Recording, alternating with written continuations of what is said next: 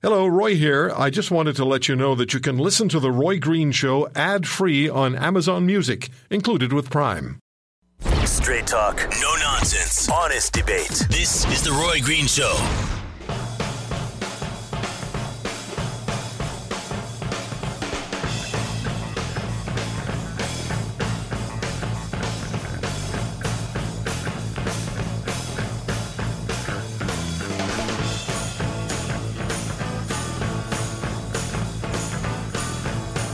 I've uh, been hearing the name Tommy Robinson for a while. I can't actually claim to be an expert on Tommy Robinson's life and who he is, but I do know that he was the founder of the English Defence League and now is uh, a, uh, a member of the think tank Quilliam in the UK. He's also a, quote, self described journalist. At least that's according to news stories that I've read. And uh, in theweek.co.uk, they write that uh, the English Defence League leader, or former English Defence League leader, was sentenced on Friday. Uh, but another active trial prevented media reporting the case until today. I'm not sure what day that was. This is all sort of coming together. Uh, hundreds descended on Whitehall on Saturday demanding Robinson's release and protesting against what they see as an assault on freedom of speech by an establishment determined to hush up a child grooming epidemic. And uh, from what I understand, Mr. Robinson was live streaming the court appearance of a number of individuals who were either charged or had been convicted already. I think they were charged of uh, being members of a child grooming gang, sex gang, and they were grooming girls as young as 11 for for rape. And uh, this had been going on in the UK for some time in cities like Rotherham and uh, Newcastle. And it appears that the authorities, police and members of parliament and uh, even media knew this was going on, and they've been informed about it by victims, and they did nothing because they didn't want to be seen as being racist or um, just not fair. So they gave in to political correctness. And uh, these young women, the girls, continue to be sexually assaulted and raped. And the story is that most of the individuals, as I gather, most of the individuals who were charged or convicted are men of Pakistani origin and are Muslim, although there are men in the, in the whole episode who are British and who are white and uh, have also been involved in grooming, but I've been reading that that's more on a individual basis. This is getting to be very confusing. But let me introduce uh, someone who knows Tommy Robinson. Gerard Batten is a member of the European Parliament for London. He's a member of the UK Independence Party, or UKIP, and Mr. Batten knows Tommy Robinson personally and has been interviewed by him. Mr. Batten, thank you for taking the time, and would you please share what what we need to know about Tommy Robinson and, and where did I where did I fail to understand the situation that presents itself today? Hello, hello. Good evening, Roy, and hello to all your, your listeners as well. Um, just a slight correction. I'm also the, now the leader of the UK Independence Party and have been since mid-February. Congratulations. Thank you very much. right, where are you? Yeah, it's a, fa- a fairly uh, fair description uh, of what you gave there. Um, it's difficult to describe Tommy Robinson. He's kind of a force of nature. Um, he's tremendously energetic uh, and uh, uh, motivated. Um, he is uh, also a, uh, very misrepresented and demonised in the British media. Now, he, he isn't squeaky clean. He's done a few things in his life that uh, we can't approve of. Um, but when we come to judge this whole thing in retrospect, he will have been found very much to be on the right side of the argument, and he's a terrific campaign, campaigner now as a freelance journalist for in this uh, this issue, which is going to prove to be, I think, the biggest scandal in British national life when it fully comes into the open, which is this kind of industrialized. In fact, grooming is a euphemism. It's about sexual slavery of young girls, uh, and not by uh, you know a few individual paedophiles and perverts, but whole gangs of men, most of which, as you've said, I think the proportion is about 80 odd, 90% Pakistani Muslims, up and down the country, who are not just doing this for their own gratification, but it's also a business. It's run out of cab firms. It's run out of fast food shops um, as a cover.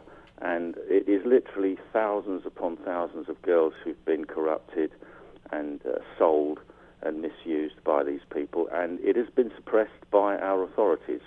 The, and this has now been proved. There's a very good book on this whole subject called Easy Meat uh, by Peter McLoughlin, um, which describes this. And this has gone over, over at least the last 30 to 40 years. It was covered up by the local authorities, the people who had responsibility for these girls, because a lot of them were actually in the care of local authorities because they were they'd already had troubled home lives and had been taken into care, many of them, but not all. And it was also covered up by the police, and we know that, and it was ignored and covered up by politicians. In fact, uh, one of our government ex-government ministers, who himself ended up in prison on corruption charges, said that they didn't want to do anything about this because it would have upset the multicultural boat. So they've all been complicit and guilty in this, and it's taken Tommy Robinson as a, as a campaigner to actually bring this issue into the fore. So, so without Tommy Robinson, if I understand this correctly, without Tommy Robinson doing what he did, the light would not be shining on the issue of and the people involved in, engaged in, the uh, the rape gangs.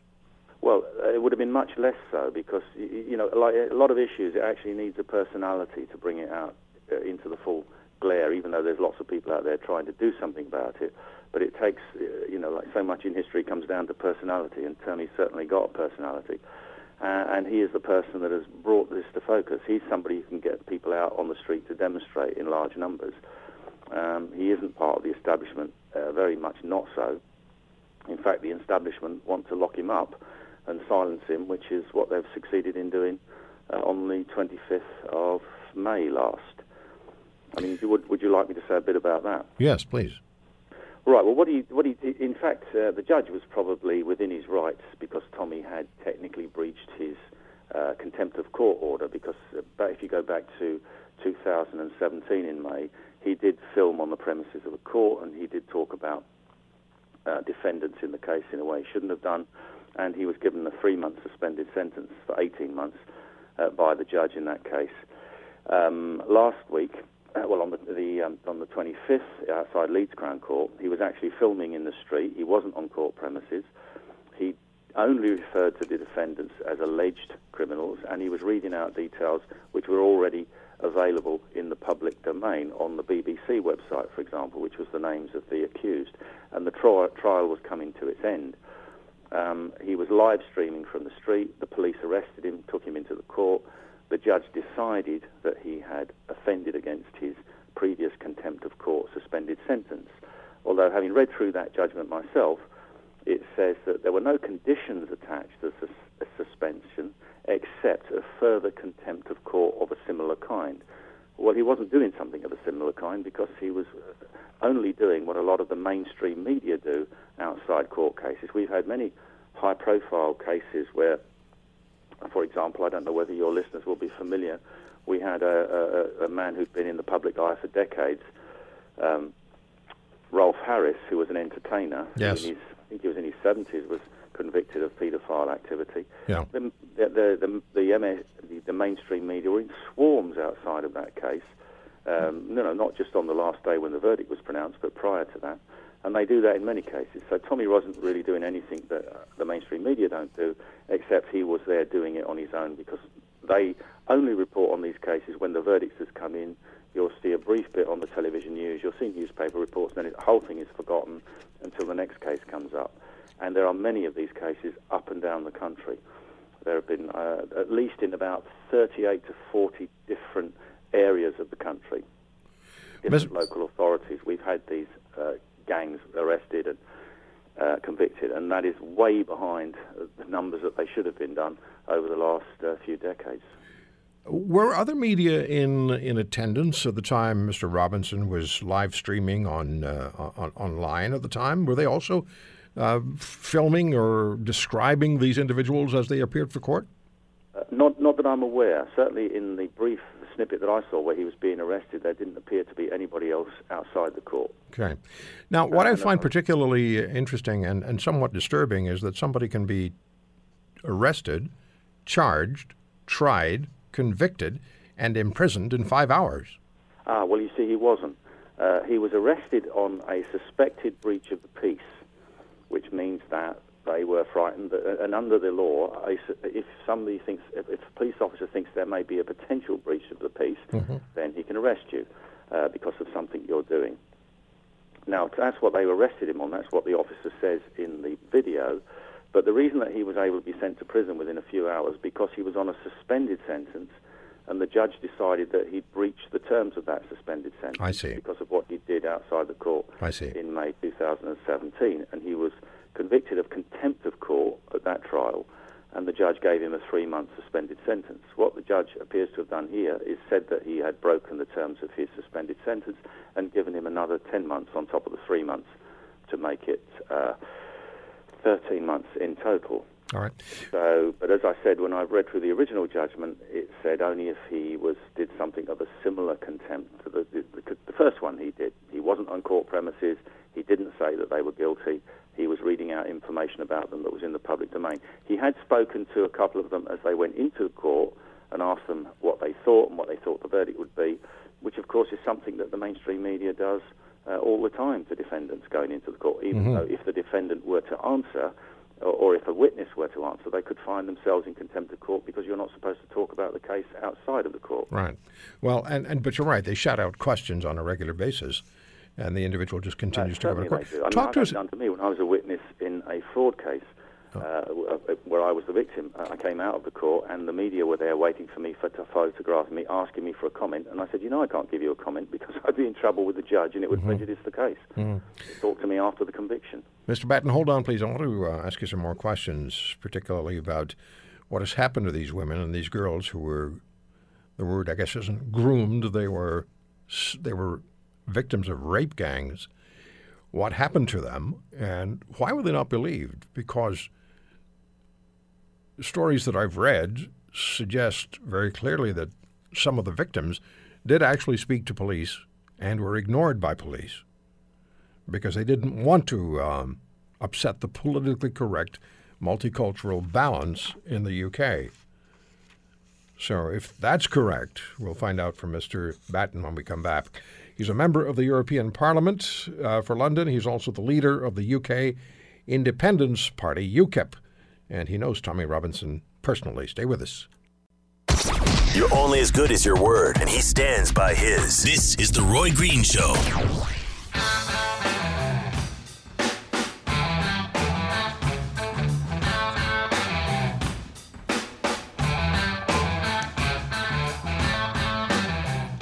Follow me on Twitter at The Roy Green Show. At The Roy Green Show.